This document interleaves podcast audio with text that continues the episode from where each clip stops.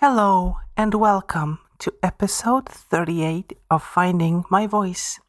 Today, I will not be talking about role playing games. There were so many things related to me in my transition that happened that this is going to be all about that, and it's going to be all improvised from memory. See, my last week was so eventful. There was so many things. I've had no time to do anything. This is why this episode's coming out a little late. I will end on a sonnet, though. You will hear some clickety clackety because I haven't brought it up on my screen yet. I usually prepare that beforehand. Okay, my week. I'm not going to start at the start of the week, but the first really, really big thing that happened was on Thursday. Last episode, I actually told you what I was gonna do. Frida, my friend, who's, you know, she's in a metal band. She's a really wonderful, wonderful close friend. And she plays Venya in Vestmark, which I talk about all the time, had invited me to a live karaoke night. Where you, you know, it's karaoke, but a live band, which is wonderful. And I went out there, we had some wine and karaoke. And that might not sound big, but it was big.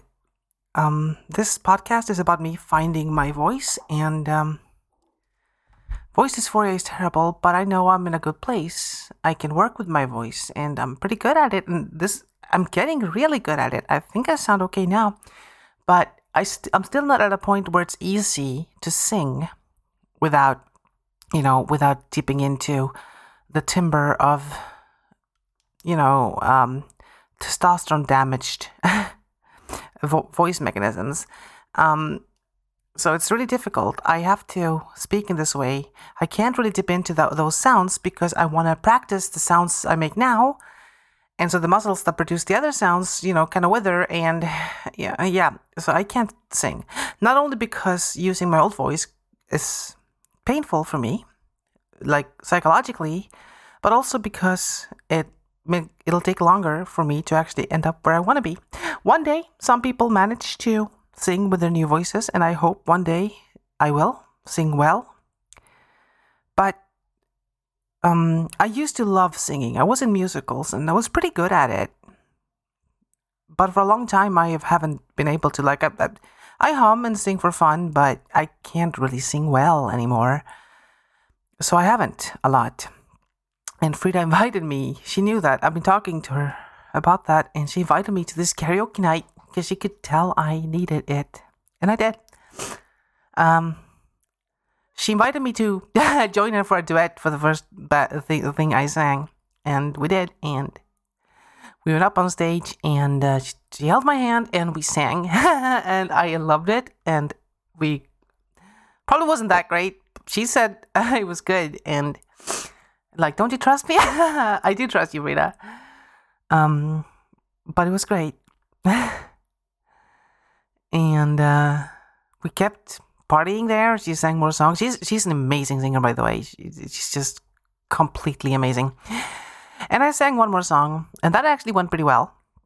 Um, and I had such a wonderful, wonderful, wonderful night. I sang again and she knew I needed it. That's why she invited me. Oh, I'm not done. I'm not even halfway through. I can't be crying yet. Gosh darn it. Ah. well, anyway, that was the Thursday. um, so that was a wonderful, wonderful karaoke night.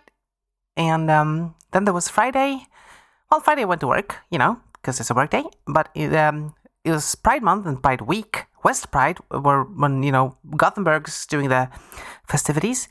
And uh, since I'm head of, like part of the board of Feminist Initiative West Gothia, um, I had like I was um, helping with you know my my political party's part in Pride, and yeah, I know Pride washing, you know, gay, like like it's silly, but Feminist Initiative is a party that really puts um, LGBT questions, you know, LGBT plus QIA uh, in the forefront. And so I do not feel ashamed because I am definitely part of Pride and I know my party is. And yeah, we had a tent and um, I took the evening shift there because I had work. One kid came up to me and tried to do, oh, there are only two sexes and uh, men aren't paid more than women. And then like tried to do the whole debate and he had no facts behind him. That was easy. It was almost, I almost felt sorry for him. It was fun. I don't know why I said it. that was just funny. Uh, I just needed to say something on the Friday, I guess. Then came the Saturday. On Saturday, I um uh I, to- I told you about this last time as well. I went to see a doctor, and he worked on Saturday because this wasn't his regular hours because Sweden won't pay for a trans doctor in this region. And so other doctors come in so they can look at the case and help uh, diagnose us on their spare time. So that's why it was on a Saturday. And on the way there, I spoke to one of my friends on the phone who supported me, you know, built me up, and then I had the meeting with the doctor, and it went really well. Usually, they wouldn't tell you the results straight away because they need to speak with the investigation team and make a decision and then see if I should be diagnosed. But he said afterwards that, yeah, yeah, you're getting diagnosed. This is this is uh, this is clear cut. And uh, after that, I called Frida and told her the good news. She was invested. Uh, she she's invested in this. She was really invested in this. So I knew she wanted me to call. So I called her and told her, and we cried together over the phone. it was because I've been waiting for the diagnosis for so long, and it's really good. It is really good. It means that uh, it'll still take time. Still waiting times and that kind of thing. But when I have the diagnosis, um, I will be able to get my medication for the uh, cost ceiling. So I'll pay, you know, 2,000 crowns. Uh, well, I guess that's about 200 euro, uh, about ish, a year instead of uh, 3,000 euro a year for my medication. And Eventually, with a lot of waiting time again, there'll be surgeries, uh, which I would never be to be able to afford privately. And you know, this is how it all starts. I've been waiting for so many years, and now things can start happening, and it's incredible. I'm not done yet. I can't. Oh Jesus. Um. Oh. Ah. So that was Saturday morning, um, and then it was time for the Pride Festival, and had the the Pride Parade so I walked in the parade, and you know, I told Frida, I'm claiming this parade. This is my parade. I told everyone, like, welcome to my parade. And Frida said, Yeah, do it. Do it, girl, it's yours. it was so good. It was really hot. Like, it was so warm. I needed a fan. I was fanning myself all the way, and you know, it was, it was ridiculously and inhumanely hot but I enjoyed it so much. I walked for so long and my feet should be hurting, but they weren't. I was floating on clouds. And after um after the parade, I went to the tent. Oh, Frida, Frida stopped by the tent, by the way, and we had uh, um, we had some dinner, some drinks on the grass. uh, but then I was in the tent again, and I helped people. Some people came up to me for advice. How do I support my trans friends? Um, how do I um, like a, uh, like a father of a genderqueer child came to me and asked how he would support them, and because uh, their mother was very bigoted and they were trying to get them free of her. And I gave them advice, and and his child, well, well, well um, the the mother wasn't there, obviously. Uh, she was she hated Pride, uh, but the child, um, they were there. They they showed up later, um, and uh, uh, they're they're actually like I don't know, like eighteen or seventeen, maybe, not that young. But I I taught the father to make sure to pay attention to pronouns and names, because he did get stuff wrong, and his child said, uh, "It's okay, he gets everything wrong. He always gets names wrong. It's fine for him." But then I kind of poked him and corrected him every time he misspoke and when he corrected himself without them having noticing my correcting him, a smile, the smile on their face was amazing. And I whispered to their dad, like, look at their smile. And he's shown up. And that, was so wonderful to see. And I felt like I helped people.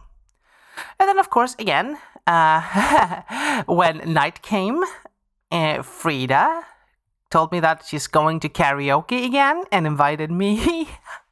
and I was like, yes! so I did. I, I it wasn't live karaoke this time, but I went out of karaoke with Frida again, and we sang again. We didn't do a duet this time, but I did two songs. Uh, I think the first one that that, that kind of missed because I I picked a song that was really hard to sing. Uh, without dipping down to my uncomfortable area, uh, but the second one I, I think was okay. I need I need work, but I feel like I'm doing it now, and I was I had so much fun. It was so wonderful. I want to do it again now, and I haven't sang properly for so long. Even though I'm not, you know, techno- uh, technique wise, I'm not where I used to be. I, I, used to be able to sing professionally. One day, maybe again, but uh, this was good enough for me to enjoy, and I enjoyed it so much. It's so incredible. Um, and then on the next day, on the Sunday, I had a question and answer session. I had like a kind of like a TED Talk ish thing, um, where I let people ask me questions about you know being trans in Sweden, because media in Sweden uh, misinforms people all the time. So I had to uh, set set the record straight, and I was answering questions from the audience, and uh, I was nervous. I wasn't sure anyone was going to show up or if I was going to get things wrong, but um, a friend of mine filmed it, and everyone seemed to seemed to love it. It it went really well. I got some really good jokes in that I didn't plan, and I guess some of them were on purpose. anyway, it was really good. About twenty to thirty people showed up, and uh, they all enjoyed it, and they all asked good questions. So I felt like I made a big difference. And on the Monday, I kind of I usually want to have an episode up by the Monday, but I was so tired. I was so exhausted all the emotions over the weekend had just been too much. It was they were all good. It was all wonderful, but I was just floored by it all and oh my gosh, you guys, I had so many wonderful days. It's it's hard to wrap my head around. Um so that's why I'm not equipped to talk about role playing much today. Um I'm gonna be playing in about an hour, an hour and a half. so I need to Need to settle down. But I do want to read the sonnet that I wrote uh, Thursday night after I got home from the live karaoke session with Frida. Um, give me a moment. Ah, still got crying in my throat. I, I haven't inhaled my tears this time. Not yet, anyway. Here we go. The strides I've taken cannot be denied.